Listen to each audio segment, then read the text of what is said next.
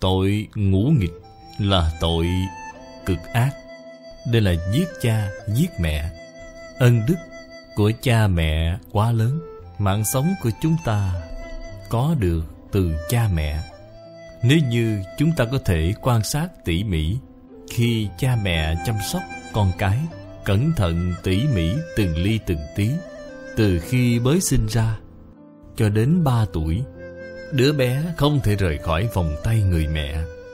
Từng giây từng phút Được mẹ quan tâm, Yêu thương, Bảo vệ Mới không đến nỗi tổn thương đến tính mạng.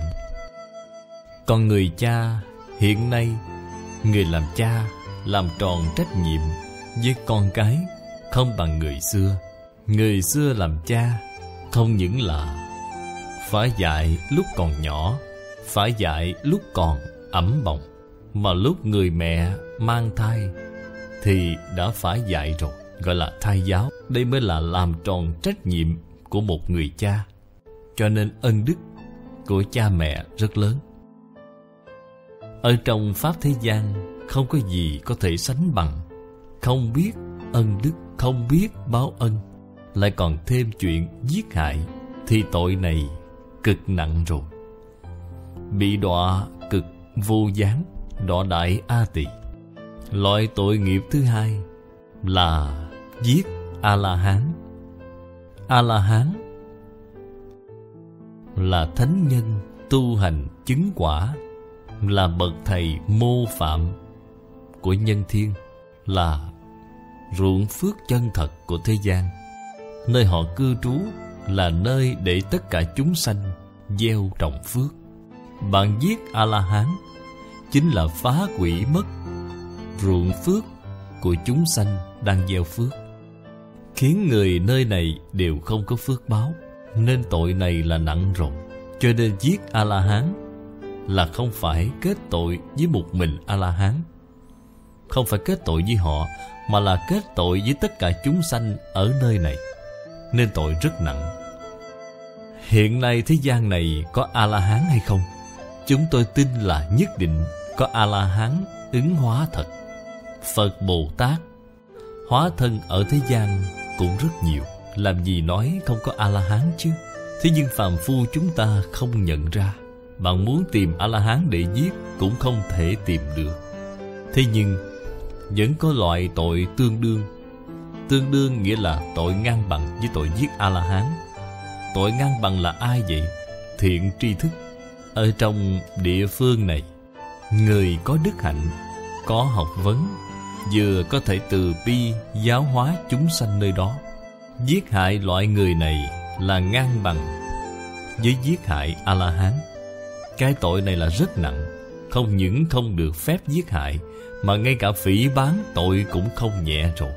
Đây là điều chúng ta nhất định phải biết.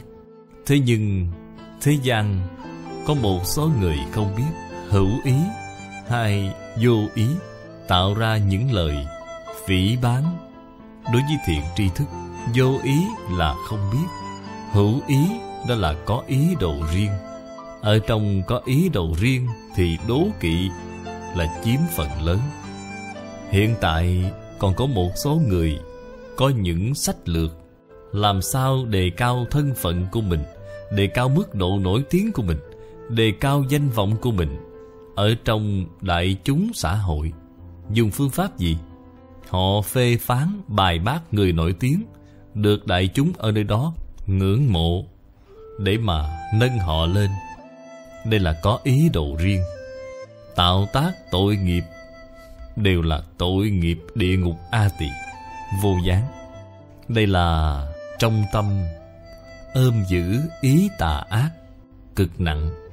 Họ không sợ nhân quả báo ứng. Vì chút danh lợi trước mắt, Lợi ích trước mắt Mà dám tạo loại tội nghiệp rất nghiêm trọng này. Đây là nghiệp nhân của địa ngục vô gián. Loại thứ ba là làm cho thân Phật chảy máu. Phật hiện nay không còn tại thế nữa, Nên có tội tương đương, Chính là dùng tâm ác, Phá hoại hình ảnh của Phật. Bất luận là tượng Phật bằng xi măng. Hay điêu khắc gỗ, hoặc giả là đúc bằng kim loại, hoặc là tranh vẽ với những hình ảnh của Phật Bồ Tát này. Họ dùng tâm sân hận phá hoại những hình tượng đó. Thì tội này chính là tội ngũ nghịch. Nếu như nói là vô ý thì sao? Vô ý làm tổn hại là lỗi chứ không phải là tội, là rất nhẹ, là do vô ý sám hối được không? Được, có thể sám hối. Ác ý thì không thể sám hối được rồi. Điều sau cùng là phá hòa hợp tăng. Chính là phá hoại tăng đoàn. Tăng tăng đoàn hòa hợp thật sự là rất khó gặp được. Ở trong đây cũng có tội tương đương, là phá hoại tín ngưỡng của người khác, phá hoại tâm nguyện của người khác, phá hoại việc tu học của người khác là có tội ngang với phá hòa hợp tăng. Tội này cũng là vô cùng nặng rồi. Chúng ta không thể không biết. Ở trong đây cũng có cố ý và vô ý. Cũng cần phải phân biệt rõ ràng. Cố ý là ác ý. Vô ý là đối với những lý luận và chân tướng sự thật này chưa có hiểu rõ thấu triệt. Thí dụ trên kinh thường nói đến tự tán hủy tha. Là tự mình tán thán pháp môn tu học của chính mình, mà mặc tình phỉ bán những pháp môn tu học khác cũng là thuộc vào loại tội nghiệp này.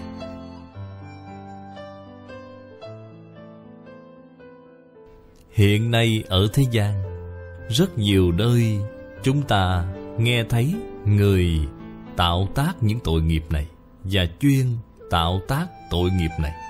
Chúng ta cần phải hiểu rõ phật bồ tát thuyết pháp là ứng cơ mà thuyết. Cho nên phật pháp không có pháp cố định. Trong kinh bát nhã nói rất rõ ràng, phật không những không có pháp cố định để nói, mà phật cũng không có pháp để nói. Thậm chí là nói đến chỗ cùng tột nếu như có người nói phật thuyết pháp, chính là phỉ bán phật.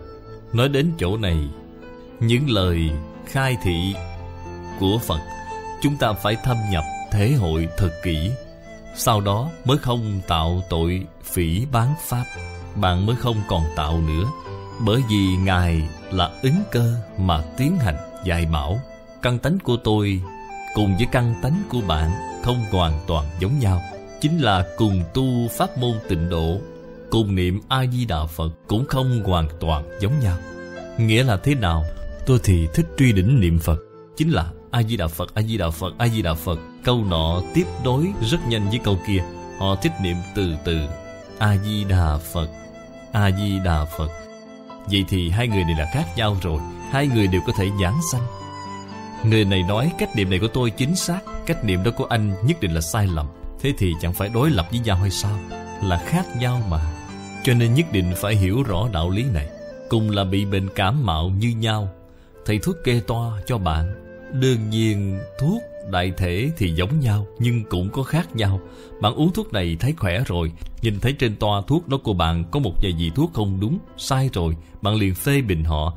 Thể chất của họ khác với thể chất của bạn mà. Cùng một toa thuốc, cùng là một vị thầy thuốc nhưng liều lượng cho tôi và liều lượng cho bạn khác nhau. Cho tôi chỉ ba đồng, nhưng cho bạn tốn đến bốn đồng. Thế thì hai bạn còn nghịch nhau nữa hay không? Rốt cuộc cái nào đúng, cái nào không đúng? Thể chất khác nhau mà. Phật giảng kinh thuyết pháp, độ chúng sanh là giống như loại tình hình này vậy. Cho nên nếu bạn nói cái này đúng, cái kia sai, thì bạn chính là phỉ bán phật, pháp tăng. Vì sao vậy? Tất cả kinh đều là do phật thuyết bạn phỉ bán phật rồi. Bạn tùy tiện phê bình kinh điển. Lấy bộ kinh này đi phê bình bộ kinh kia. Lấy bộ kinh kia đi phê bình bộ kinh này. Thì chính là phỉ bán pháp rồi. Người dựa theo kinh luận này tu hành chứng quả, đây là tăng. Bạn tùy tiện phê bình, phỉ bán tam bảo. Tạo tội nghiệp vô gián, chính là tạo cái tội này. Đây đều là ngu muội vô tri nhất định chúng ta phải biết. Các vị tổ sư đại đức, chúng ta xem thấy ở trong chú sớ của các ngài có phê bình. Chúng ta có dám học hay không? Không dám học.